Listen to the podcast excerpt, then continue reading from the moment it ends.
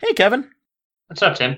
For today's podcast, we watched the 1996 sci fi action thriller Chain Reaction. You know, that one where Keanu Reeves is like driving the motorcycle, he escapes an eight city block explosion of hydrogen by riding his motorcycle away from the detonation, you know, like a cool guy does. Right before the blast wave hits, he lays down the bike and rolls and slides into an industrial pit to avoid the blast wave. Pretty cool. So I have a quick question for you then, Kevin, as a avid motorcyclist yourself. Is this part of the standard motorcycle license test, or is it just something good to know when you're living near potential targets of nuclear weapon attacks? Tim, I think you're being super critical.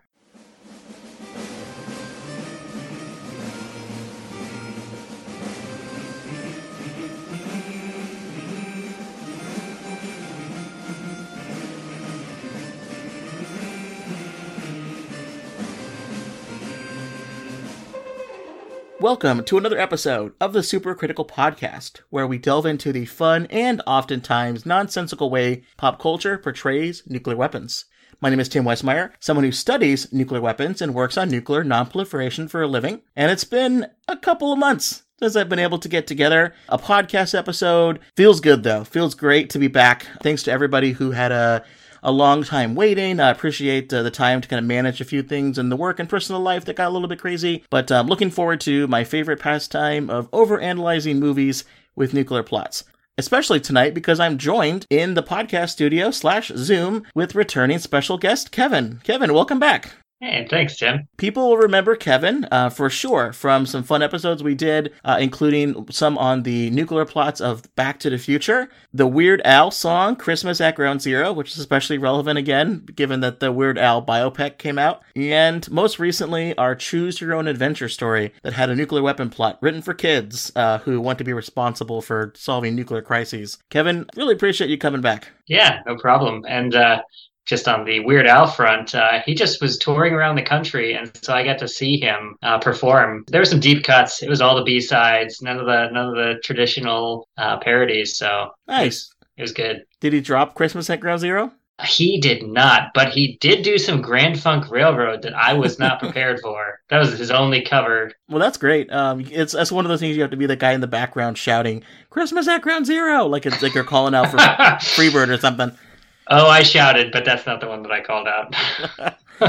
here's why we're here today, uh, and here's why I'm excited to have Kevin here. We're going to finally, you know, finish something that was uh, started a long, long time ago, a chain reaction of events. Uh, should you, you know, sh- should you call it this? Uh, you suggested years ago that we cover this, and I said, mm-hmm. yeah, sure, we'll do it. I've got some other movies, but then every couple of uh, gets together, you would make a passing reference to this '90s movie that covers on nuclear topics, and then that all spiraled into you bringing up the movie. You know, it stars Keanu Reeves that of recent social encounters. Uh, you know, it finally, you know, with uh, the new trailer for John Wick dropping this month, we've have finally reached a super critical, self-sustaining chain reaction. Can't be stopped. Uh, so, what are we here to talk about? I, I, suppose, in the words of Dr. Alistair Barkley, we're here to talk about a pollution revolution. Uh, I, I guess also the mysterious and perhaps nonsensical way in which that is achieved.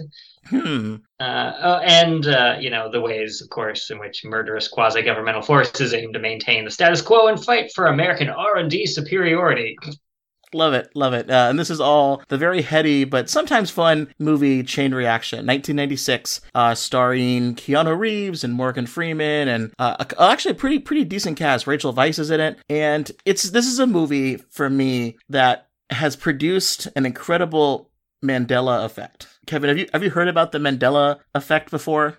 I had not. No. So myself and many many people that I've been reading up that have commented about this movie or people in the nuclear field have this thing where as the medical news today journal puts it the Mandela effect is a quote type of false memory that occurs when many different people incorrectly remember the same thing. It refers to widespread false memory that Nelson Mandela, the South African human rights activist and eventual president, had actually died in prison in 1980s. And it was like forever, people thought, no, he's dead. And it's like, wait, no, he's not. He's still alive. What are we talking about? uh, another example of this is like when kids uh, would, or people would remember the, the kids' book series, the Berenstein. Um, see, I did it the Berenstain Bears as Berenstein Bears. When it, if you look at the cover of one of the books, it's it's Stain S T A I N. Yeah, it's just this like weird thing where you like you swear that something is something and everyone else feels the same way, but you end up thinking that you might be on like an alternate timeline or something where you're falsely remembering something and something changed. this movie, I, I saw this 20 years ago. I absolutely swore this was about Keanu Reeves inventing cold fusion. And cold fusion is like a theoretical energy source where you fuse together two elements of like light elements like hydrogen results in a big amount of energy. You can either break apart something with fission and that reduces that produces a lot of energy or you can fuse together something and that also releases energy. This movie's not about cold fusion at all. It's about something else. But if you read any review of this online, someone talks about it's cold fusion this, it's cold fusion that. I don't know why I remembered it as cold fusion. Did you remember this as cold fusion? It's like cold fusion adjacent, but it's still draws on nuclear tropes, and that's still why it's worth us talking about. I think what I remember most is giant bubbly water kettle, uh, and every time I make tea, uh, you know, with the water boiler, I feel like I, I get a little bit of that chain reaction vibe. You know, I, w- I will say though that I definitely misremembered the whole Berenstain Bears thing and I, I, I, that was one of my favorite books when I was growing up, when I was a tiny human being and all. But I totally thought it was uh, Steen. I, I it's uh, memory plays tricks. The number of reviews online about this that simply talk about it being cold fusion. It, I'm glad I'm at least in good company about this. But it's good that you suggested it, so we can finally settle the score here and let everybody know who works in the nuclear field or likes these kind of movies. We can get this cleared out of our head and hopefully never make this mistake or never forget about this again. Right, let's put her to bed. So, this movie was directed by Andrew Davis, who people should remember from the Academy Award nominated film from 1993, The Fugitive with Harrison Ford, pretty darn good kind of chase thriller. The not so Academy Award nominated Under Siege with Steven Seagal. And he also directed a movie called A Perfect Murder, which I think has Michael Douglas and a couple other people. And I just, I just like this. I love this movie because I've never seen it, but for years I had a poster of it on my wall growing up because the library was giving away some for free. So I got a poster of The Perfect Murder and City of Angels, which I've never seen either with Nicolas Cage. but that was like the poster on my wall. Oh, and uh, wow. people, oh, you have funny taste in movies. I'm like, I don't know. I just don't get to get movie posters because when you're a kid, you get whatever you get, and it worked yeah, out great. City of Angels. Wow. I mean, I, I, I feel like what is it, Sarah McLachlan or something like the the the sad yeah. uh, song that is. Uh, played for all of those ASPCA uh, or PETA or whoever commercials. It's like that's that's the vibe I get when I think about City of Angels. I wish I would have had a movie poster of Chain Reaction on my wall because then I would have seen floating heads of Keanu Reeves, uh, who plays machinist Eddie Kasalevich. Kasalevich. Kasalevich. This is kind of post speed post Point Break Keanu Reeves, pre Matrix, pre John Wick. So kind of an interesting time for him. Uh, Rachel Weisz is in this. Uh, you may know her from The Mummy. Uh, she plays this character in this movie called uh, Li- Lily Sinclair. She's a physicist. We got Morgan Freeman. He's like this nonprofit leader slash shady businessman, government person, somebody, power broker, Illuminati type guy. Uh, spoiler alert. Uh, Paul Shannon is his name, character's name. And then we got some fun FBI agents. Uh, Fred Ward from Tremors, one of my absolutely favorite dumb movies, and Kevin Dunn, who uh, is from, I think he's the chief of staff in Veep. Yeah, and he was in Dave. He was. Yeah. Uh, and I mean, he was he was he was twisting toward the wrong side, but I think he ultimately came out as a, a decent guy in that one as well. So mm-hmm. definitely see the vibes that people were bringing to the table actors actresses were bringing to the table even back then I mean, there's huge people in this. Brian Cox is in it. Uh, he plays the guy named uh, Lyman Collier. Uh, people may know him from. Um, I know him from Super Troopers. Uh, he's from a bunch of amazing stuff. 25th Hour is one of my favorite movies, and he's in that one. Uh, he also played the original Hannibal Lecter in the movie Manhunter. Manhunter, yeah. I know. You know, I never saw that one. I, oh, that's great. Uh, speaking of movie posters, I did have a Super Troopers movie poster hanging on my wall because I I got it while I was working at a video store in Ooh. high school. So I had, I, I, I, admit, I had access to some pretty solid movie posters and stuff that I actually watched and would want to see. I'll trade you one Perfect Murder and one City of Angels poster for half of your poster for Super Troopers.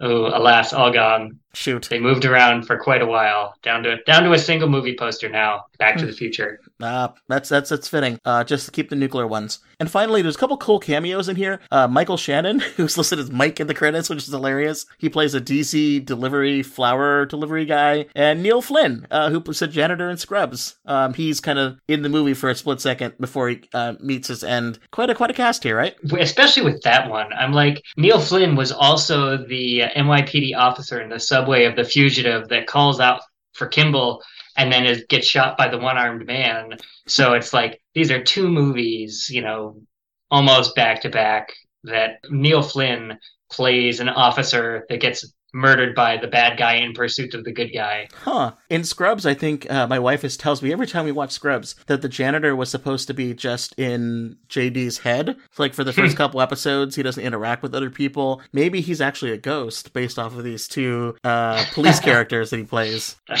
Maybe I don't know. So let's get into it here pretty soon. Uh, we've been talking forever, and because we just haven't, you know, had a chance to catch up, and it's been a while since I've had a chance to record. Uh, so it's been fun to talk about movies. So why are we talking about this movie? Well, I mean, it made some money. It made sixty million worldwide, according to Box Office Mojo. Now, again, that was against a fifty million dollar budget, so you can argue whether that was uh, successful because if you have to include all like the things like marketing and all of that. Uh, Rotten Tomato, um, they don't love it. Uh, you know, all of the reviews there total up to be about an 18% fresh. Roger Ebert though gave it about two and a half stars out of four. He said, "quote I'm tempted to say that Chain Reaction needed more work on the script, but maybe it needed less. The film is so filled with scientific events, chase scenes, and bewildering explanations of the plot that finally, after taking eight pages of notes, I gave up, exhausted, and just watched the kinetics of the film. It's not a bad film in individual moments and the energy of its performances, but it does not make a whole lot of sense.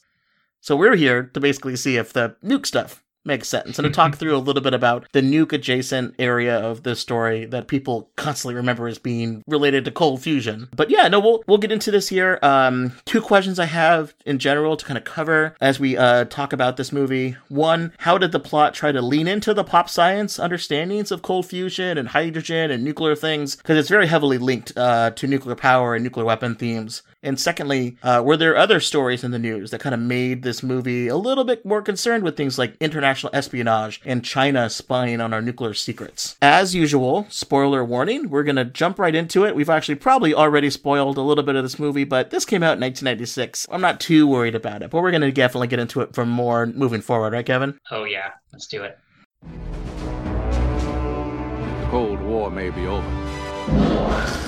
But we now find ourselves embroiled in another struggle an international industrial struggle. A struggle we dare not lose. In a split second, Eddie, did you computer model your work? No, I didn't. I was uh, too busy building it. Eddie Kasalovich will be left with the one thing no one else possesses. Cheap, abundant energy, water to hydrogen. Who'd be interested in this technology? A secret Who wouldn't? The rest of the world would kill for. There are many threats to our way of life. Not all of them wear uniforms. Keanu Reeves, Someone's setting us up. Morgan Freeman, You said you had it under control. I did. Every action It's him. I gotta go. We'll come to you. has an equal We're watching everything. I'm being framed. How did and opposite. It's classified. Your position is non-negotiable. We didn't do anything. Reaction, Your experiment just got a mind of its own. chain reaction. Who are you? I'm your friend, Eddie. All right, so start us off. What are we introduced to? You you kind of raised the first quote of the movie uh, earlier, talking about how we needed a political, um, not a political revolution, a pollution revolution, Pollution revolution. which just sounds right. like you're going to pollute more. But fair enough. maybe maybe a pollution revolt i don't know yeah and there's so there's dr Alistair barkley and he holds up a glass of water and he says this glass of water uh, is enough energy enough stored energy to power the city of chicago for a week That's a tall glass of water. this team of scientists and machinists from the University of Chicago trying to extract hydrogen from water in some sort of efficient way to provide an abundant fuel source that can be burned like natural gas or something like that. Yeah, you, you I see- don't know. you- there's like a laser at a, hitting water in a in a big, as you mentioned, a big like tea kettle. Um, Yeah. It makes the water go bloop, bloop, bloop, bloop, and then like Lots of bubbles. and then somewhere off in the distance, like flames blow up, and they're like, "Great, we've gotten the hydrogen out of the water. Now we can burn it. And if we burn it, it turns into water. So we just keep doing that over and over and over again, and we have essentially free energy. Yep, lasers. And that will solve the world's problem because we don't need fossil fuels anymore. We put this in a car, we put this in airplanes, we put this in power plants, and the world will be peaceful. There'll be no more war, uh, no more pollution, none of these kinds of stuff. This is 1996, right? So this is kind of a big deal for for this kind of stuff popping out. They, weren't, you know, gas prices then weren't even as nearly as bad as uh, they are these days. So this is this seemed like a pretty big deal. right? Yeah, and who knows what Al Gore was up to? I, I don't remember. I wasn't paying that close of attention. He's probably pretty excited by this movie. Oh, I'm sure. This whole Uber save the world uh, scientific process is not really successful because their laser doohickey is all unstable. But then, rather quickly on in this process, Keanu Reeves' character, Eddie Kasalovich, is turning some metal on a lathe at home and discovers a frequency that somehow stabilizes the laser reaction uh, in the water which you know he has conveniently running in, in a small scale in the background of his home workshop. So then he goes to his conveniently located digital sampling keyboard, po- grabs a microphone, and records the frequency of the sound into the keyboard so that he can go back and hit a key on the keyboard and play that and then show that it sustains that reaction. Alistair, it's working. Is it stable? Yeah, it's stable. Completely stable. My God. We go tomorrow. Temperature, gas flow, acoustic drive steady. The, the regulator seems to stabilize the reaction. Lucas, My spectrometer shows stable hydrogen production. getting more out than we put in.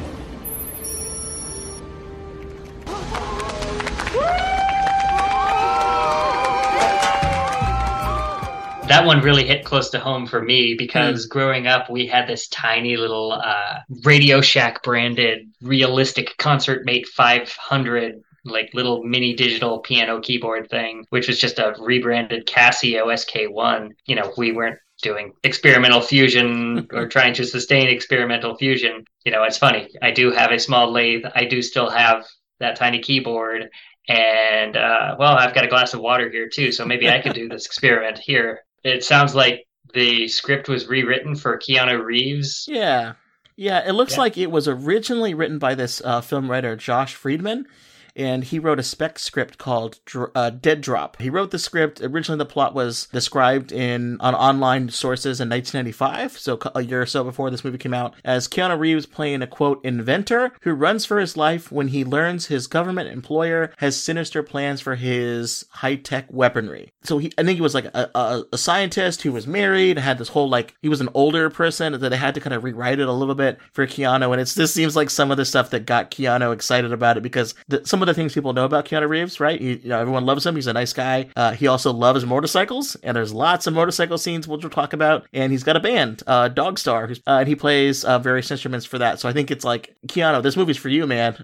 we'll throw it whatever. We'll make we'll make the plot not necessarily make sense, the science not make sense, but we'll make it seem like you did it with uh, you solved the day with your various hobbies, which I think eh, is pretty cool, man. I'd love to get that done. I, I, yeah, I wish I had that kind of star power. I mean, the motorcycle that Keanu rides in this movie is a 1976 Kawasaki KZ1000, which I think you'll appreciate uh, was the an unfairing diversion of the uh, California Highway Patrol's motorcycles uh, In chips, Yeah, which yeah was featured heavily in Chips and also in Terminator 2 Judgment Day.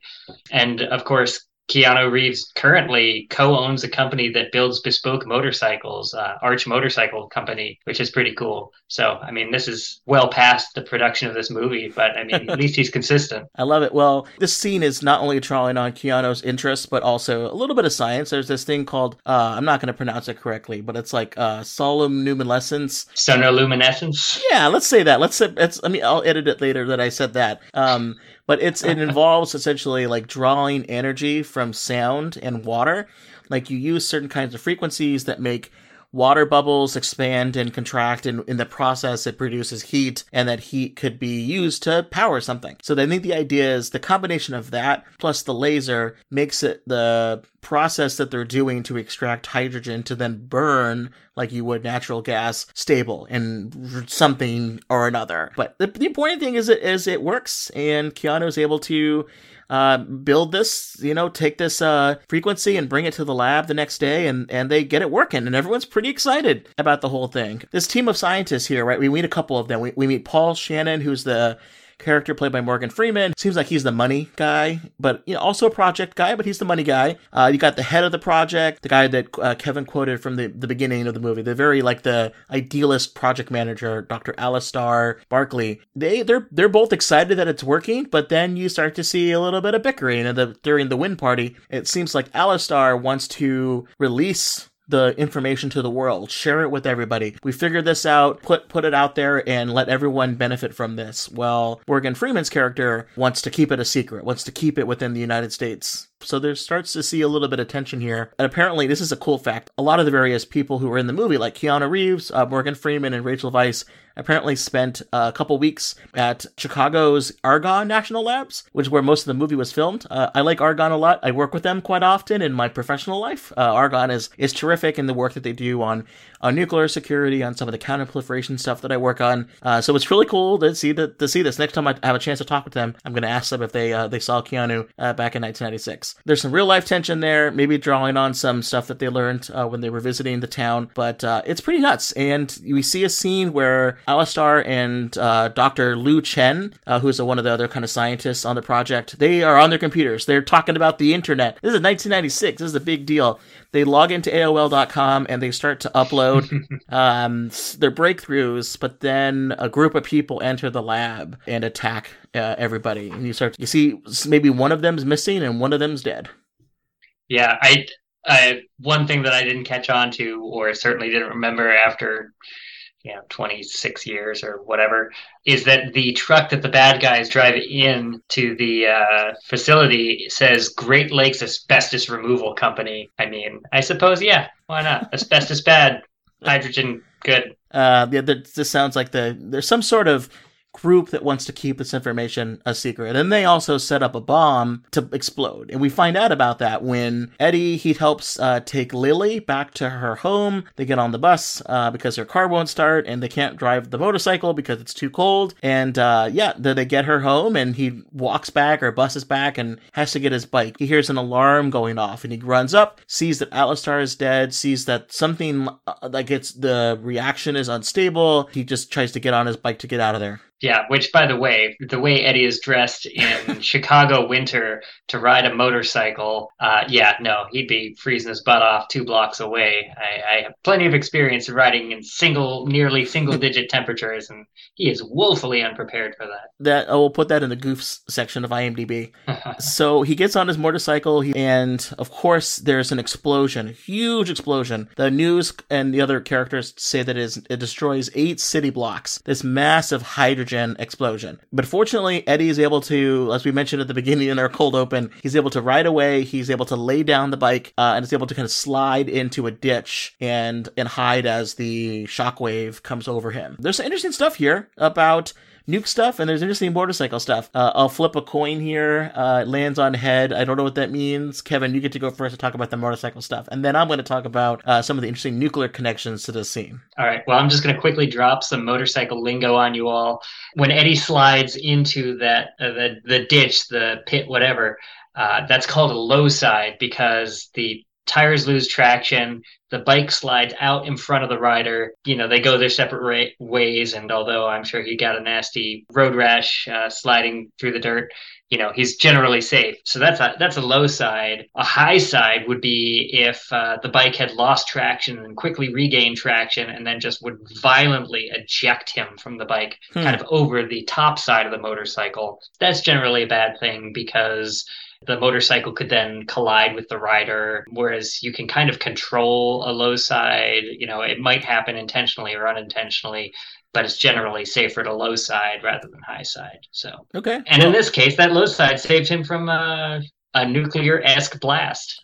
yeah, he, he he makes it he makes it in the ditch and and probably is like, yeah, man, this if this wasn't uh exploding around me, this would look pretty cool. And he like looks around, it's like, did someone's iPhone record that? And he's like, wait, what's an iPhone? Uh, hopefully someone recorded it. Uh, but what we do see in the film is we see an explosion that definitely gives off like nuclear detonation vibes. There's a mushroom cloud, there's a shockwave, it's hydrogen exploding, all those kinds of stuff uh, together. But you know, mushroom clouds and the shockwaves, these are very common things, even in non-nuclear explosions. Uh, most of the time in movies, people see it a mushroom cloud, they think it's nuclear, but you know, there's examples of this. A, a recent one from 2020, there was this big explosion in Beirut, and you can see all kinds of different uh, videos of this online. Pretty, pretty amazing, ter- terrifying videos of an ammonium nitrate storage facility where 2.75 tons of this stuff exploded, uh, killed over 200 people, injured 7,000, about 15 billion dollars worth of property damage, uh, and it's terrifying. But you see a small mushroom cloud appear, which essentially is just hot air rising up and then cool air coming in to uh, replace the hot air, uh, and you see a shockwave, a visible shockwave uh, in that video. So that's definitely alluding to this. And this isn't not just me with my my rose tinted, Fallout tinted glasses uh, watching this movie.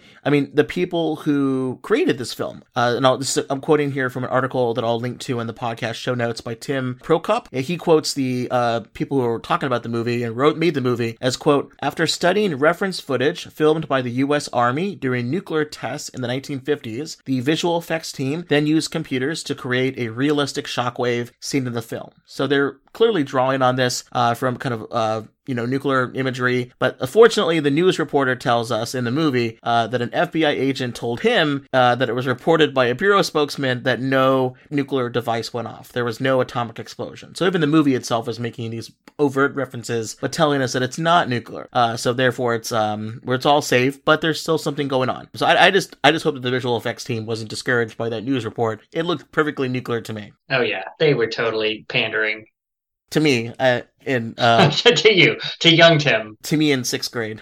Upon returning, you know, to the site and them talking about, you know, to the police, they get questioned by the FBI, and it turns out that that Eddie and Lily realize that they're they're being set up. They're being framed. Uh, someone's planting evidence. A fax machine has a critical a role in this movie in multiple scenes, and someone is sending fake faxes from Dr. Chen, uh, who's still missing. Like he, they, they, they couldn't find him. The fax is like, "Meet me at the rendezvous in Shanghai. Follow through with the plan." You know, things you would send someone if you were trying to do a conspiracy over a fax machine. And that, that's being sent to Lily. And Eddie's home has two hundred fifty thousand dollars in cash and a micro transmitter thingy. Uh, so clearly the FBI thinks that they're in on it. Eddie and Lily go on the run. Uh, but it's interesting here. Just a, a, quick aside. So Lu Chen, he's the scientist on involved in the project. He's being framed and set up as a spy for China, trying to steal energy secrets. This is interesting. So in the 90s, mostly in the late 90s, but there was a lot of rumors and stuff in the mid 90s in, in political discourse about various people that might be spies for China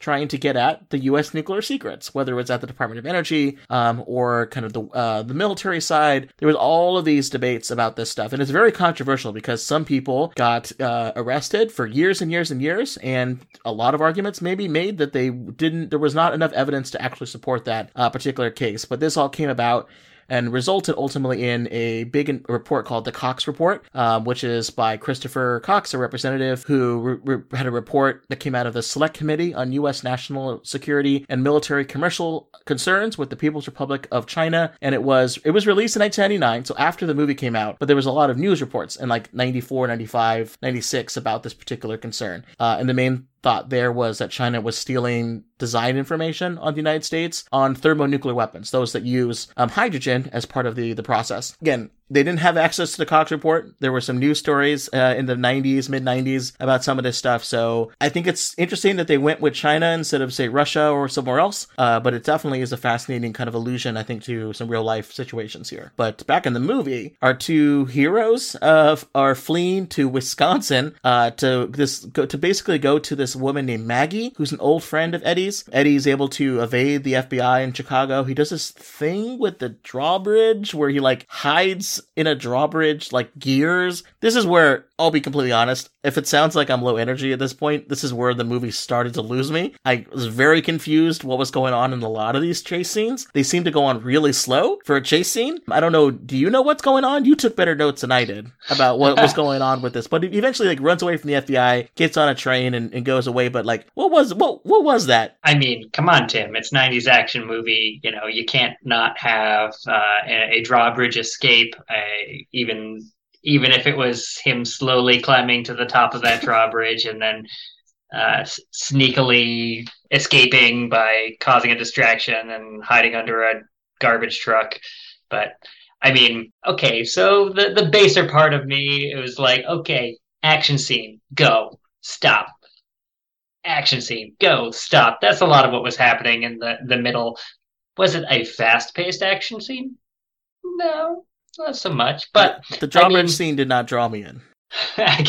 uh, bridging uh, from that scene to the next. So, cut to Wisconsin, and they're they've got these crazy uh, ice sleds uh, that are powered by like like windsurfing with with ice sleds. Mhm. Uh, and I thought that was the getaway. That was my Mandela effect. I'm like, oh, I'm waiting for them to get away on these wind powered ice sled things. Uh, but no, I completely forgot about the airboat. They escape on an airboat, which, as seen in the movie, was a very awkward escape where he spin, uh, where Eddie and Lily kind of spin around in circle a bunch of times after stealing an airboat from local fire department, Yeah. practicing ice rescues on this frozen lake, throwing out a red herring and distraction, and the helicopter chases the airboat. Oh, nobody's on the airboat.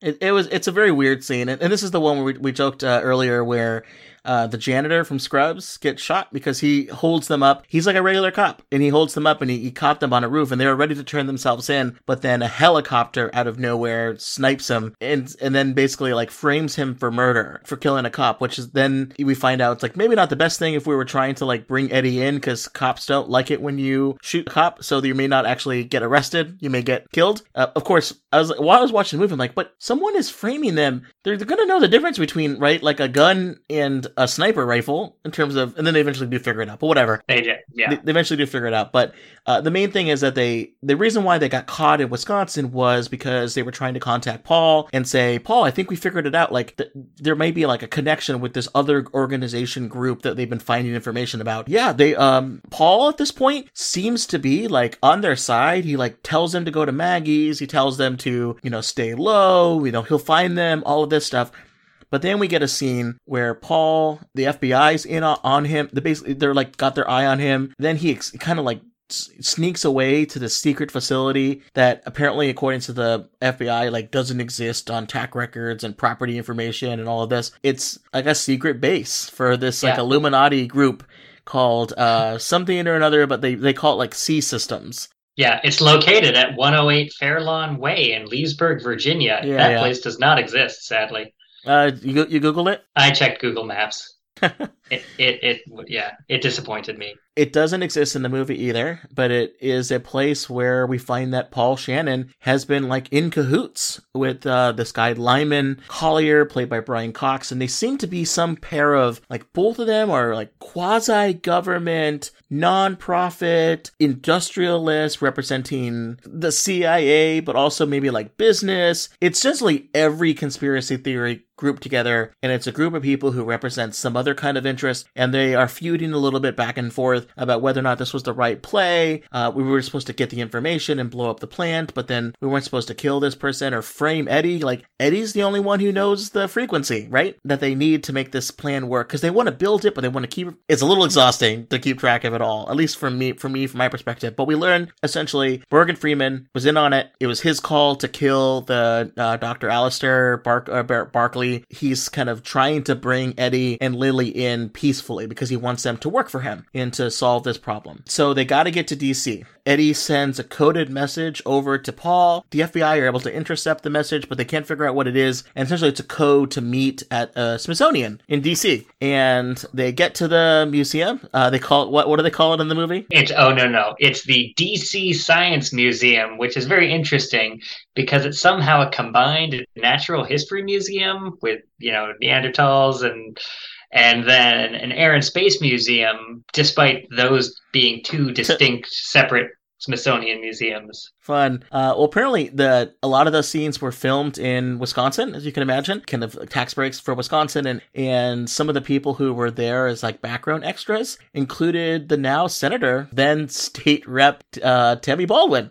So Paul and Eddie was able to meet up along with Lily uh, at the museum that's not the museum that uh, they think it is, and Eddie uh, learns from Paul his kind of role in the plot and says, "All right, man, Eddie, you got to come in. I'm your friend, Eddie. Uh, you got to come come in, and otherwise they're going to kill you." Then Eddie escapes. But unfortunately, the goons from Lyman, the same ones that killed Dr. Alistair, are able to capture Lily and put him and put her in a van. Through kind of an interesting scene, Eddie jumps into a police car, finds the license plate information from the van in there, able to trace that because apparently that's traceable uh, to a, a, place that doesn't exist uh, in all of the maps. And it goes to a place called C Systems Research Facility. He breaks in there. He figures out what's going on. He's uh, they realize that like the people, the scientists that are there, including including Dr. Chen, uh, is there. They can't solve the problem that they're trying to solve. You know, they can't find the frequencies that Eddie knows. So Eddie kind of like fixes the situation and like starts to set up a whole thing here, basically trying to play his hand and set up the end game here, pick some leverage to get Lily and others away from here. Yeah, and I, I gotta admit, is it was a pretty great little STEM montage uh, in the copycat lab hmm. when Eddie fixed everything. So yeah, and I don't know, Tim, did you know? Notice when Eddie was crawling from the kind of industrial site a mile and a half away through the secret tunnels connecting to C Systems that there were some Office of Civil Defense, uh, Department of Defense 17 and a half gallon drinking water barrels in the C Systems tunnel. Is I mean, was that a thing? Is that legit? Is that did those exist? Uh, I mean, like civil defense stuff did. Uh, that's that's pretty I love it. I wonder if those were meant to be like these are recently created or these are from holdovers from the Cold War. Uh, whatever it is, I, I love it. I, I, the reason why I was a little distracted there in that scene, I just kept thinking about another movie with Morgan Freeman who stars a guy who climbs through a tunnel, uh, trying to escape out of uh, a prison like situation, not trying to break into one uh, Shawshank. Like it was a Shawshank sequel where it's like I had to break out of prison and get my boat. Now I have to go back in. The Rock 2, Shawshank Redemption 2. That's funny because I was definitely getting some uh, some pseudo uh, Austin Powers vibes as they were driving around on the little uh, electric golf carts in the in the tunnels the next day, it looks like one of the scientists was like, "Oh, I figured it out. I solved the problem," uh, and they all start to celebrate. The uh, the random scientist in the the I keep calling it the copycat lab, but uh, I mean this this scientist takes credit for uh, the machine suddenly and mysteriously working because he was quote inspired by a dream. Yeah, Come yeah. on, buddy. You think nobody would ever figure that out? That's that's shaky. Just wanted to get that promotion, get that bonus. But then Paul's suspicious. Paul thinks that someone did something, so he goes back to his office, sees Eddie there, realizes what was happening. He he essentially tries to convince Eddie to join his side, right? And I think he kind of they generally agree on what to do, but then Lyman comes in, and Lyman's not wasn't going to have any of that. But so Eddie basically says, "All right, I, will I'll I'll give you the proof. Um, I'll, I'll tell you the the frequencies if you just let us go." But then Lyman's like, "No, we already figured it out, and we're gonna shoot you. So go away." Eddie makes a phone call, who then like some sort of noise causes like a like a dial up noise causes all like of the machines. Yeah, yeah, yeah, It like shuts everything down, causes the machine to start to get a little bit unstable, and then Eddie's like, "All right, now you gotta the whole place will blow unless you let us out." Lyman though can't be negotiated associated with. He shoots Dr. Chen in the head, grabs Lily, and's like, "Nah, man, you can't you can't play with this. I'm crazy. I'm uh, I, I'll do whatever it takes to to get to win." What do you say, Eddie? Twenty minutes before it blows? Maybe less. Is he right? I'm afraid he is. Well done, Eddie. Well done. You wouldn't blow it up if you weren't sure you were going to get out of here alive. Sure I would. Lyman, I think it's time we got the hell out of here. Oh, Jen! For God's sake, Lyman! Jen! Wait! Oh, Jesus Christ! What is wrong with you? Turn it off! That was totally unnecessary. If you haven't got the stomach for this, Paul, you just stay clear out of the way. I'm going to turn down the power and reboot the system. No! No, don't touch that! Don't! Hydrogen containment failure. Potential personnel hazard. The compressor's just shut down. Turn it back on, man! You can't. The computers are down. I guess it's time to go. Go! Go!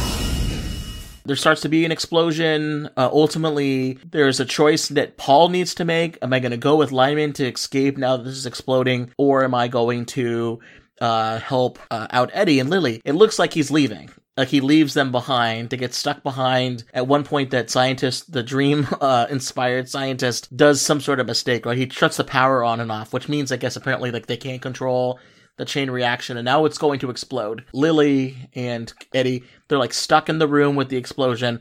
Everyone else is trying to get out, but it's fine, right? They they find a way out of there. Oh yeah, because yeah, look at the pile of uh, compressed gas tanks off by the wall. So let's go ahead and wrap an axe with a rag, so we don't create a spark that ignites the hydrogen that's obviously or allegedly building in the air, and that tank manages to move this huge concrete block off the stairs. Why why is there no ventilation in this room? To make when you're working with hydrogen gas, right? You want to get that stuff out of there. Yeah, whatever. Right. I don't know. It's it's really interesting uh, how this all worked out because you know ultimately the uh, this big explosion of hydrogen occurs when a piece of paper falls into an exposed laser beam.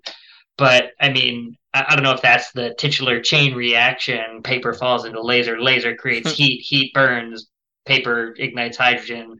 But I mean, it's like so there's this huge slab of concrete to secure a staircase in the floor, but then there's this steel garage door on the wall that looks like you know a sawzall could cut through uh, and then there's absolutely no barrier on this high powered laser so i don't know what kind of haphazard safety protocols these people were working with but this was kind of inevitable The other thing that doesn't make any sense to me is like, yes, hydrogen is uh, incredibly flammable. It has a low ignition point. We've seen the explosions that hydrogen can do. The Hindenburg, all of this stuff. Large hydrogen explosions are a thing. But like, how much hydrogen is this thing making to cause essentially the the size of this explosion? I can understand it being a big thing. Chernobyl was a giant explosion too, but it just seems like the amount of hydrogen that they were making from the amount of water that they were boiling or whatever they were, were extracting from just doesn't seem like the scale of what it was. Did that explode tanks of hydrogen that they had somewhere else? I guess it doesn't matter. The explosion was huge. It looked like a nuclear bomb, but it was just one of those things. I'm like, how much are they making that causes this entire like f- underground facility to explode? Whatever, Yeah. right? it doesn't make a lot of sense. So Eddie and Lily escape the lab and try to escape the building, the facility, and then Paul Shannon deactivates the, the containment. Oh yeah, he, he he saves them at the end, right? I guess. Yeah. I mean, they don't realize that. They just like, oh, hey, the door suddenly popped open. That's cool.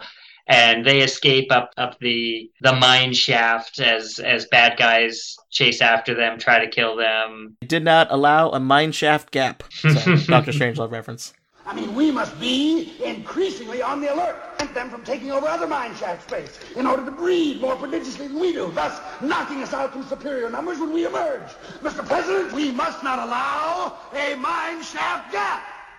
Finally, that disagreement between Lyman and Paul, it looks like it's going to come to a head. It looks like Lyman's about to shoot Paul in the back. Now, Paul got the j- jump on him, shot him, took the disc with all of the information uh, for the plans, uh, for the frequency and all that stuff. It's like you're you have been replaced on the board. Your retirement has happened or something like that. Seems like they're setting up some kind of great mystery with him. And yeah, he gets away. He gets in his car, drives off. Uh, the last scene in the movie is like him giving a, a memo to his secretary.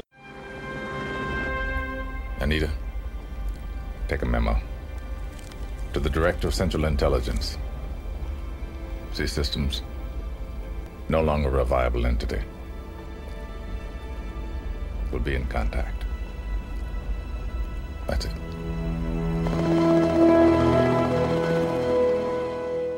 that was really funny too because uh, I I learned because I stuck around and watched the credits for a little bit. Paul's assistant Anita was actually played by Margaret Travolta, who is John Travolta's older sister. Because while they were dr- riding around on those golf carts in the tunnels, I noticed that she was there each time. I'm like, who is this lady? So was John Travolta's older sister. Yeah, with that ending, I really feel like with the way things went down between Paul Shannon and, and with with Lyman, the C Systems is no longer viable. Mhm. They were totally setting it up for a sequel. These days, with the, the tidal wave of sequels that are being produced, I wonder who will pick up the mantle and create Chain Reaction 2. Super critical. Um, yeah. no, I I would love to see that. Yeah, it, just to wrap up the movie because we've gone on longer than I think the movie lasted. But Eddie and Lily get cleared by the FBI. Let's at some point in the movie, the FBI agents realize like, oh wait, this evidence is dumb. Like all of these things don't make any sense. Like what they could have figured out if they were good cops at the beginning. None of the all the all the conclusions that they drew, they could have drawn from day one. But I mean, like, is Paul gonna be okay? You know, like Paul's not. Is he gonna disappear somewhere? Is he going under? Is he now? Is Paul going to go undercover?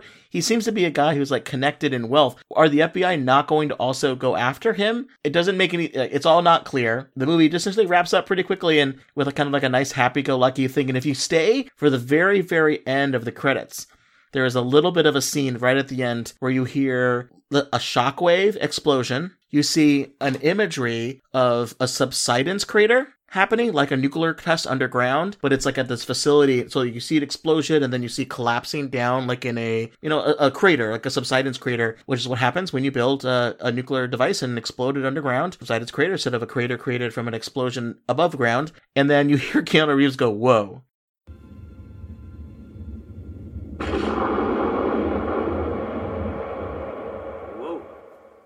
I don't know what that means. If it was to set up some sort of sequel, like uh, an end of the end of an Avengers movie, but it was definitely kind of fun. It's the very Yeah. last thing before the DVD shuts off and you go back to the the main menu. Wow. No, I definitely. I mean, I I started watching the credits, but now I feel guilty that I didn't uh, stick to it. I did not realize that, and that is like the earliest post-credit scene that I am aware of now. That's pretty wild. Well, it, it's fun. It, it's the end of the credits signal to us to get super critical about some of the nuclear plot stuff here. Uh, and, and of course, did this movie have actual nuclear detonations or nuclear weapons or things like that? I mean, it didn't. But it's a fascinating adjacency to nuclear science and nuclear energy because how much this movie likes to pretend to be cold fusion, but without cold fusion. Uh, and it draws on things that are connected deeply to cold fusion. And cold fusion has its connections to, to nuclear power because most nuclear power plants separate elements of uranium slowly. Instead of quickly to make a nuclear bomb, you do it slowly in a sustained way. You can produce heat, which you can boil water with, and then you can turn a turbine, which produces electricity. This idea behind cold fusion is this concept that you're able to fuse together elements of hydrogen, which you actually can do. Happens all the time. It's what the sun is powered by. Uh, but you only really see this in two places. You see this in stars, and you see this in nuclear detonations. So the, when you a nuclear weapon explodes, it produces for a very small amount of time. Uh, well, I guess for a while, but definitely for a short amount of time before it explodes, the intense heat of the sun. And when you do that, you can fuse together in a design of a weapon called a thermonuclear weapon. It's designed to use the heat from a fission of uranium or plutonium to fuse together elements of hydrogen, which produces an incredible amount of energy that is its own explosive force, but also is then now used to compress even further and produce more fission reactions, a combination of stage one, stage two, stage three, and that's how you get the difference between a very large weapon like the nuclear bomb, the atomic bomb dropped on Hiroshima and Nagasaki, which are anywhere between 15 to 22 kilotons. You go from there to megaton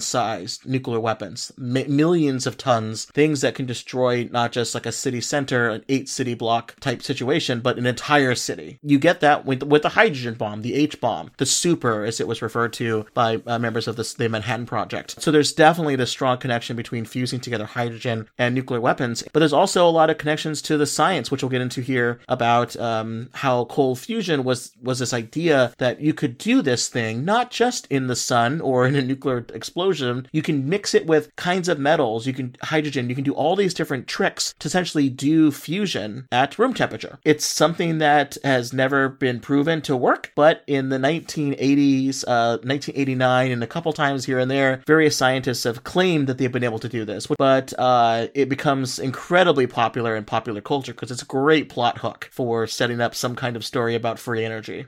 It gets connected to pop culture, and even to the point where we talked about earlier, Josh Friedman, the original scriptwriter of this. He even talked about the plot, even though he saw the movie and wrote the original script, which they apparently changed tremendously. He even refers to it as cold fusion when he writes in his very, very interesting blog, uh, which I'll link to, about, and he tells a story about his original spec script. He says, quote, My original script, called Dead Drop, was set in Washington, D.C., and concerned a married 50 year old inventor for the CIA who goes on the run when, with his wife, discovering that one of his inventions was used to kills Senator. The movie Chain Reaction is not about that. It's about cold fusion. And he goes on to write, for those that don't know what cold fusion is, it's a scientific process by which the development executives set young writers on fire and create jackass movie MacGuffins in the oxygen vacuum. Uh, he says he was fired not because he clearly was not qualified to mess up a good idea that the adults could. He was sent to the kiddies table, known as the unemployment line, with while a second set of writers at least eight had taken their his seat uh, and tried to work around the idea like a lazy Susan known as the development of action movies. so he's clearly not very happy about how things ended up. But even in his jokingly response about how the movie ended up going from his script to where we saw in the film on the kind of the on our TVs, he refers to it as cold fusion, which I think is just hilarious. So I'm glad that even he has this Mandela effect. Yeah, that's I mean, I would be disappointed too if if Sure. what I had tried to create became something so ridiculous. But it, it's it's interesting though that you mentioned that the original uh, main character was meant to be a 50 year old inventor for the CIA. I mean, that totally screams Harrison Ford. Yeah. I mean, he would have been in his, in his early to mid 50s in, you know, 94, 95, 96, that time frame when this movie was made. Maybe if he if he hadn't been busy with with other things, maybe or if if they hadn't changed the script so much, he might have been more uh, drawn to participating Mm-hmm. if he was asked. But yeah, it's also funny that uh, in the movie, uh, Paul Shannon tells the FBI that Eddie Kasalivich was brought on board into the project because of his experience with solar luminescence that you were describing earlier. Mispronouncing, not describing, but fair enough. yeah. Anyway, the uh, uh, the infallible Wikipedia tells me that there was a 1994 research paper on solo sono.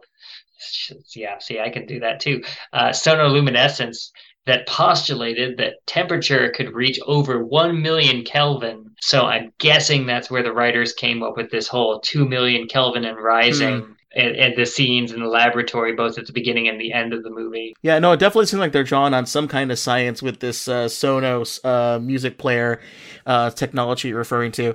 Uh, but the movie definitely uh, tries to go after cold fusion adjacent type stuff. Uh, we kind of already described a little bit about kind of what cold fusion is and its connections to nuclear weapons. But the fascinating thing about this movie is it it confuses me quite a bit. Uh, it's not cold fusion, but it it draws on the tropes of cold fusion.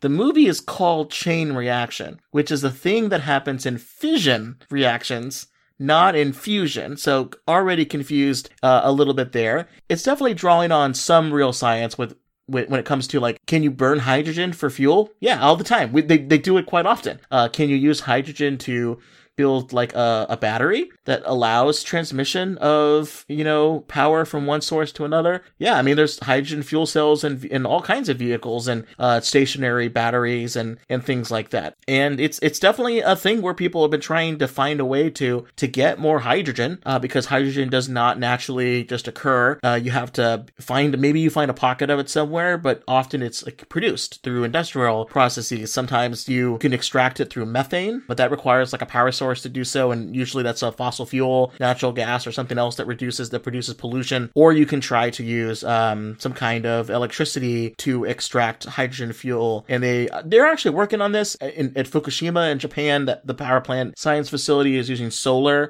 to produce uh, maybe a way to get at um, hydrogen. It's one of the only places in the world that's producing at a huge scale a lot of hydrogen in a very renewable way. But hydrogen is definitely a it's a popular buzzword at the Department of Energy, right, Kevin? Oh yeah, absolutely. I mean, uh, you can see the U.S. Department of Energy. They've got a, a hydrogen shot to, to go along with the the moonshot kind of uh, concepts that they've been creating lately for different energy and uh, sustainability topics and H2 at scale, uh, they're trying to ultimately drive the cost of hydrogen production down. You've got different ways, there's a whole rainbow of colors now used to describe the various ways in which hydrogen is produced.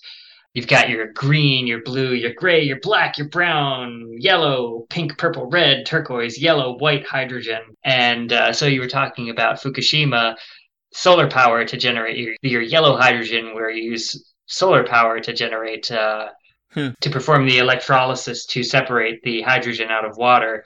Pink, purple, or red hydrogen would be that produced by uh, electrolysis powered by thermal energy from from a nuclear reaction. It's just really interesting too because you've got all these you've got about 100 megawatts of of fuel cell projects for combined heat and power in the United States which are largely on the coast, on the west and east coasts, and largely for commercial applications, uh, wastewater treatment, which I assume is coming from the methane captured on site but also colleges, universities, hospitals, government buildings, military facilities, those sorts of things.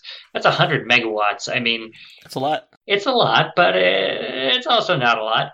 uh, the U.S., uh, according to the U.S. Energy Information Administration, the total U.S. utility electricity generating capacity in 2021 is more like 1,200 gigawatts and that's maybe a, a hundred gigawatts of nuclear, 133 gigawatts of onshore wind turbines, 60 gigawatts of solar PV, solar photovoltaics, and then you've got your fossil fuels. You've got 227 gigawatts of conventional steam coal generating electricity and 557 gigawatts of natural gas from you know various technologies. So how, how much of this is how much of this is from Keanu Reeves based technology? Unknown. Unknown. it's a mysterious government secret. But I mean, then you look at your 100 megawatts of fuel cell projects, and then you realize eh, it's not not a lot. Uh, Department of Energy had announced earlier this month that uh, there are four nuclear power plants uh, across the country that are going to be demonstrating different ways to generate hydrogen using nuclear power and so the next couple of years, it looks like there's going to be that association, that further association of nuclear power and hydrogen production mm-hmm. in the US. Burning various fuels to produce hydrogen. I mean, I know it was very popular for a bit in the popular culture because um, the Matt Damon Mars movie that I've covered on this podcast that I just can't remember instantly the name of the movie. The Andy Andy Weir movie. Um, yeah, come on. The Martian. The Martian. Thank you there's scenes in that movie where he's burning rocket fuel to produce hydrogen and he does some stuff with that to make water. The science of extracting things from things to, for, to get hydrogen and, and doing stuff with it, uh, it's clearly connected. Uh, and it's, I think the movie, this is my kind of small uh, confession. I'm actually glad the movie's not Cold Fusion. I actually think this is really fascinating. I think the movie just doesn't do, doesn't do an amazing job of explaining what it is, and it gets a little confusing why this would be the scientific breakthrough that it is. But uh, looking back on it and watching this uh, in the eye that I, have seen it in the in 2022, and, and hearing from you all the stuff that people are working on it, yeah, it does make sense. It just doesn't make very much sense in the film, um, or why people would want to shut this down when so many different entities are trying to actually get this to work and why you couldn't make money off of this uh, particular technology. And uh, one small little quibble people have talked about is uh, hydrogen. It does burn and it's very flammable, and you can use it for the purposes that the film does, but uh, it apparently burns very light blue and it's like not very noticeable but the movie has these like big yellow flames flicking off in the back but that's probably because they want to see it on, the, in, on tv right on the screen Yeah. Plus, I mean, hydrogen's a really lightweight element. It burns quickly, and I mean, it doesn't not really naturally occurring, or it doesn't stick around in Earth's atmosphere. It just wants to go straight to space. So, Mm-hmm. I mean, even with the Hindenburg and that that horrible tragedy, it's like it the hydrogen burned off within like the first couple minutes while you know all of the other flammable stuff the diesel fuel the dope on this the coating the skin of the zeppelin that's what was burning so i mean the h-bomb versus you know perceived danger of hydrogen there's i feel like there's a little bit of a gap and some misunderstanding there Hmm. Unfortunately, this movie didn't do a great job uh, rebranding hydrogen and, and hoping it's, it's kind of PR to tick up here because it, but it does show that it's a it's a popular thing and it it definitely like made the people, the villains in the movie, whatever these people may be, hard to tell really exactly what they are, but there's some sort of vested interest that wants this technology to come out slowly and stay within the United States. And the CIA is involved in some capacity. There's a joke, right, that uh, the, the good doctor makes to Paul Shannon about how he needs to sell all of his utility stocks, which is just kind of funny to me because it just seems like if this technology was out there, the utility companies would just build it, right? They would just find a way to make the money off of that. Uh, but maybe the idea is that anyone could do this in their home. You know, all you all you need is one police officer jokingly refers to as a, a neutron espresso machine, that little homemade version of it that Keanu Reeves has at his house. You just need that, a Casio keyboard, and something to grind metal, and you can do it at your own home. I can also understand why people were thinking about this back then, because during the mid to late 90s, uh, that was a time of restructuring and deregulation of electric utilities. So there's a lot of uncertainty at that time. There's the the prospect of you know what are energy prices doing? What would that ultimately look like uh, across society when you start cutting off, start reducing the need for fossil fuels, or so many jobs rely on from distribution to you know pumping gas to. Mm-hmm. They certainly were. Uh, were trying to uh, stoke the fears of uncertainty that were occurring in that period of time stoke the hydrogen fires. Um, so moving from nuke stuff to non-nuke stuff to a segment that I call the parking lot movie discussion. So if Tim saw this movie in 1996 and actually had that as a poster on the wall, uh, but before he took it on the poster and put it on his wall, he's with his friends in his parking lot talking about the movie. Have you heard about this thing called free energy suppression theory? I don't recall that one, no. This is some early internet conspiracy theory stuff. And it's definitely people, you may have heard it by not its fancy name, but it's the idea that someone, people, scientists, someone has invented all of these different ways of doing some kind of way of doing free energy, pollution free energy. But a group of capitalists, power brokers, governments, etc., whatever you're concerned with, are keeping it from the public for some reason. The energy sources could be anything from perpetual motion machines, some people say it's reverse engineered alien technology, or it's things like cold fusion. There's all kinds of examples of this stuff where someone's invented this technology, but some power is keeping it a secret. The old joke of like, who killed the electric car? We've already invented this thing decades ago, but big auto, big oil is keeping this and government is, is suppressing this information. And this stems a lot from cold fusion, which is why this movie, people may think about it being about cold fusion because in 1989, these two electrochemists, Martin Fleischmann and Stanley Pons, claimed that they figured it out. They, they did it very small scale, but they were able to produce a reaction of hydrogen fusion at room temperature using this method that they somewhat described but didn't describe and they eh, they figured it out. It produced excess heat and they went quickly not following the traditional science route of publish get your results out there let other people replicate it. They just straight up patented it did a big press release. And despite the fact that everyone tried to copy what they did no one could the Department of Energy put out all kinds of reports on this and were unable to replicate the results, but it didn't stop conspiracy theorists from thinking that the Department of Energy or, you know, the scientific elite or big oil, someone is suppressing this information and preventing us from having the cold fusion powered cars that we all want. You know, 1989 is when this came out, but it kind of really picked up when 1995, 96, when those AOL discs started to get in the mail and people started to get access to the internet. This was one of the very very first big, big conspiracy theories. And the movie very much draws on it. It, it, it, it lumps it together with all kinds of other stuff together and, and makes this like, yeah, but what if, what if they were right? And there is this free energy and they are these groups. Here's what it would look like and why you needed Keanu Reeves to save the day. It's one of those things where, uh, it resulted in Roger Ebert concluding in his review, the water to energy project is being run by Paul Shannon and Lyman Collier, but they don't want to reveal it that it's been successful. Well, why not? Free energy, we're told, would lead to recession, unemployment, plummeting stock prices. But would it? It seems to me that free energy would unleash the greatest era of prosperity in planetary history.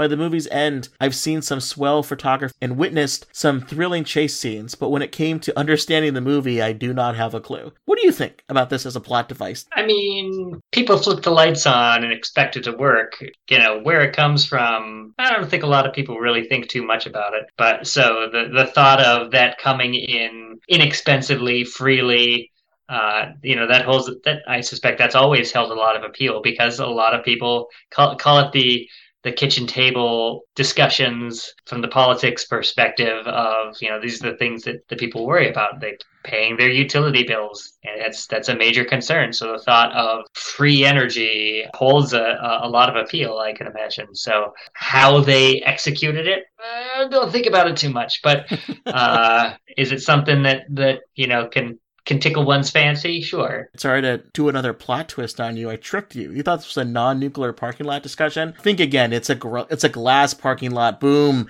uh, explosions, all this stuff. Because I actually do have a connection between this and uh, nuclear science, uh, which is the idea that the Eisenhower administration pushed uh, about the the potential for nuclear power. It was this whole thing in the 50s where power would be so cheap with nuclear energy and nuclear science that it would be too cheap to literally meter. There wouldn't be worth it to have someone walk around and check the meters because it was going to be so cheap to run nuclear power plants. Every city would have one, and it was part of this big initiative called Atoms for Peace. Part of that was probably based on some science and people wondering and thinking about what the potential of this science could be. A lot of it was Cold War propaganda the idea that the United States was trying to win a battle of will and, and minds and hearts around the world, and Atoms for Peace was like a, an effort for that. Trust in the West's ability to have nuclear power. Don't ask us to give up these nuclear weapons and nuclear technologies because we're going to promote great achievements around the world. And there were some elements of that that were true. There was elements of it being not true. Like it's not really a good idea to use a nuclear weapon to build a dam or part of a construction project. But th- there was this process called plowshares, uh, but it didn't work at all. So these are the kinds of stuff that was there. But Atoms for Peace was a whole initiative that um, reminds me a lot of some of the things that people were talking about in this movie of free energy. You know, there'll be so many nuclear power plants around the world. Uh, energy would be so cheap, and it would be a thing to solve uh, all the world's uh, problems. Something that I would have imagined been at. If you change this movie a little bit, this is what Al- Dr. Alistair Barkley uh, would have wanted. But um, it's fascinating to hear you talk earlier about how a lot of these nuclear power plants are now being ways to produce hydrogen. So it all kind of comes full circle here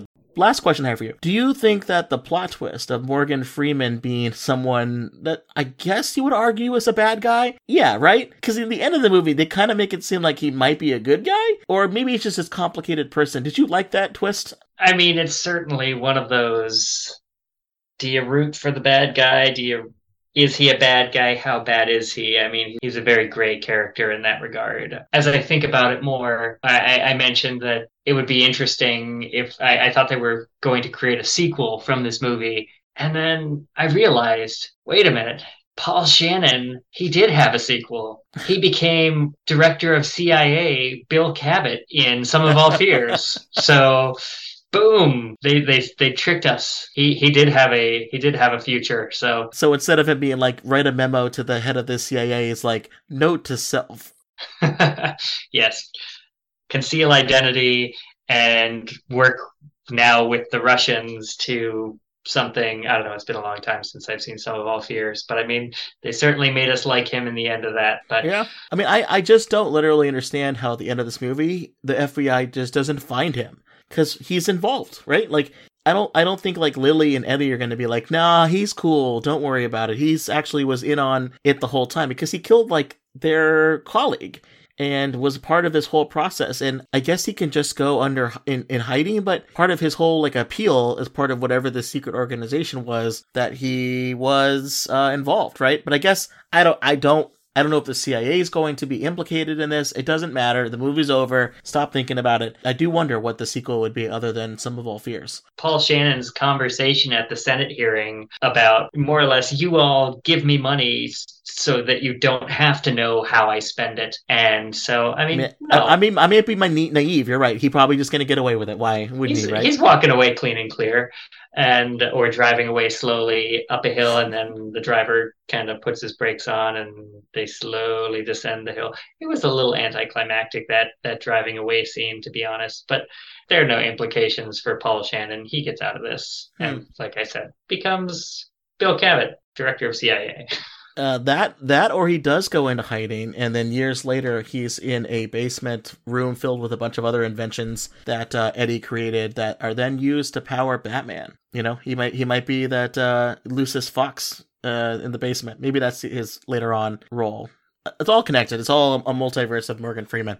All right, we've talked about chain reaction enough. Let's uh let's slow this reaction down to a subcritical reaction. Uh, let's let's do our rating system. So this is where we rate chain reaction out of five, with one being the absolute worst film you've ever seen, and five being um, that's just terrific. You'd, you'd recommend it to your grandmother. I like to tailor the rating system though. If we're gonna get super critical about the plot, I want to get super critical about the rating system. Uh, so I I also had a dream. I was also inspired uh, to come up with an amazing rating system, uh, which is we're gonna rate chain reaction on the scale of one out of five glasses of water that can power a major city. If you only got one glass of water and you're thirsty, ugh, you got to debate about whether you quench that thirst or you power Chicago. But if you've got five glasses of water, heck, you can even have like uh, like a flight of water. You can power sometimes. You can you can drink. Uh, you know, you can power Chicago, Aurora, Springfield, wherever you want. Uh, so you can even have a whole bunch of popcorn uh, and still be not thirsty at the end of it. I give this movie two glasses of water. It's not so terrible that I would be like upset to watch it. it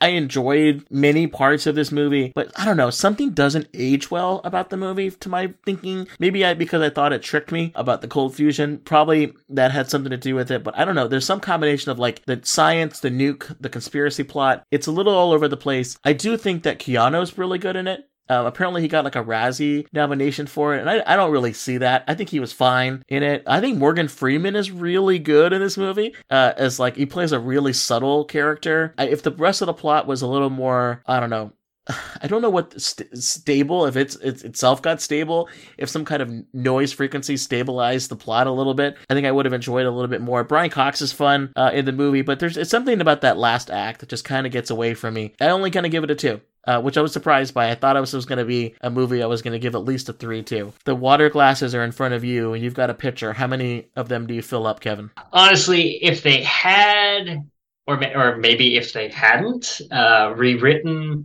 maybe like the first twenty minutes of the movie, it would have been completely different and much better. So I mean, as is. I'd give it a uh, yeah. I think I give it a two. Um, it didn't really bother me while watching it, like the the pace of the action. I mean, because they kept it, eh, you know, there was enough variety. You know, they whether they were just you know escaping through a drawbridge or escaping on an airboat or um, helicopter snipers or you know explosions, what have you. I mean, they filled the need for action and suspense in in this movie, but if you pay attention to the plot, it just it just doesn't help it. So I mean, if they had changed that first twenty minutes of the movie, I might have been able to give it a two and a half, three glasses of water. It's as is. It's just it's tough to swallow. I wish, I wish, I wish we could have gotten a little higher on this one, but we still got stuff to recommend uh, to listeners for further reading, watching, uh, maybe related to chain reaction, maybe just something you want to recommend in the genre. I've got four things here. One, watch The Fugitive, also directed by this director. It's an amazing film. I it never uh, ceases to amaze me how good that movie is. Second, watch The Saint, an actual movie about cold fusion, people trying to steal the invention of cold fusion, uh, and these like various industrialists, uh, government types trying to steal it. Val Kilmer's in it. He plays this uh, super spy who falls in love with the woman who invented it that he's supposed to steal the technology from. Uh, but it's great. It's a, it's a, it's a wonderful, dumb, but also really amazing film, and actually about cold fusion. Uh, I recommend a book by Gary Taubes uh, called Bad Science: The Short Life and Weird Times of Cold Fusion from 1993. I he's a journalist, so he's not a scientist, but he um, does a good job of describing how pop culture got so obsessed with cold fusion, but also how the public got just so fascinated by some by the press releases and, and the news reports about this 1989 experiment, but just also the breakdown in the scientific process that came about that and how it was able to get approved by some reviewers and how there's like politics was involved. Uh, and finally, I'll recommend something related to motorcycles because there's a lot of cool motorcycles in the scenes uh, in this movie. I, I spent a lot of time this past weekend, and my son, who's only two, was enjoying this too, was watching this is hill in I think Belgium. It's called like Graveyard of Motorbikes and it's like motorcycle um dirt bikes and it's just people going up this incredibly steep hill. The goal is to try to get up to the top but no one can and it's just people crashing over and over again. But there's something zen about it. Dare I say the zen of uh, motor motorcycle dirt bikes up a hill. But I'll send the link around. Kevin, I don't know if you had a chance to see this. It's called like the Andler Hill, but it's so fascinating to watch people trying to get up the hill. And I don't know why. At some point I just fell in love with it. My son was watching like the full 30 minutes of highlights of it. They're not escaping from a nuclear explosion or a hydrogen explosion, but I bet if they were, they'd get up the hill. Kevin, what do you got to recommend to people? Uh, I, I just want to say I am not familiar with this particular uh, hill climb, but I mean, dirt bike hill climbs are, are a thing full of entertaining and terrifying fails too. But now I have to look this up. I have so many scars on my head for not wearing a helmet when I was supposed to. Well, doing dirt bike stuff out in the out in the desert uh, when I was a kid, and uh, I'm watching these people fall down the hill. I'm like, ooh, ooh, my head starts hurting just looking at it. Yeah, that is rough. And also, kudos to the Saint. I will toss a random vehicular references on the side there. The original 1960s TV series starring Roger Moore had a Volvo P1800, a beautiful vehicle, and uh, in the Guinness Book of World Records for the most miles on a single vehicle. So another reason to love The Saint, if not necessarily the 1997 film, which was great, but it's enjoyable. But yeah, I guess I only have uh, one thing to add here right now, uh, and it's not directly related to hy- hydrogen or cold fusion. Uh, but it is sadly apropos for Native American Heritage Month, uh, you know, now that it's November, uh, I'm about a third of the way through Killers of the Flower Moon by David Grann. And uh, it's a story about uh, the vast oil resources and wealth of the Osage tribe uh, who were murdered one by one in the 1920s in Oklahoma. Uh, it really shows the lengths to which some people will go to exert control over energy resources, which kind of the whole yeah. Shannon Lyman dynamic uh, in in Chain Reaction. But uh, it was interesting to learn that there's actually a movie adaptation directed by Martin Scorsese and starring Leonardo DiCaprio, Robert De Niro, Jesse Plemons, and Lily Gladstone that's supposed to be released in 2023. So timing wise, it's uh, very interesting. But sad to think about. You know, there are others who uh, who take advantage of their power when it comes to energy resources. And if you want to delve into the uh, awful history of how uh, the nuclear fuel cycle has and the nuclear testing cycle has had on uh, various kind of Native American tribes, whether in Nevada or in other places where uranium mining was happening. Uh, it's it's pretty terrible. The people who who write on this stuff and, and talk about these things from uh, various indigenous communities t- like to mention the fact that well, yeah, a nuclear weapon hasn't gone off in the United States, but people from our communities have been killed by the United States' nuclear weapon program. It's all connected, unfortunately, in some terrible way. I really do appreciate the fact that you were here and we are able to talk about Chain Reaction. You got me back on the, the podcast saddle here. I uh, hope to have a lot more episodes coming out in the next couple of months now that I'm kind of back to a, regular rhythm and not focus on some other stuff that uh, was more important than the podcast, but not as uh, as much fun. So really appreciate uh, you, Kevin, coming on here so often and really appreciate your insight here. Wanted to have you here. You're you're uh, an energetic performer and the perfect person we want to have to talk about energy. Hey, I mean, you keep asking me, so I'll keep showing up. Uh, if people want to find you, they should probably just uh, look for the guy who uh, looks like um, a very warm, uh, warmly clad individual who looks like a, maybe an extra from the new Road Warrior uh, movie, driving a motorcycle around the DC area, right? In in cold temperatures, yeah, right. Yeah, yeah. Thanks again, Kevin. Yeah, thanks, Tim.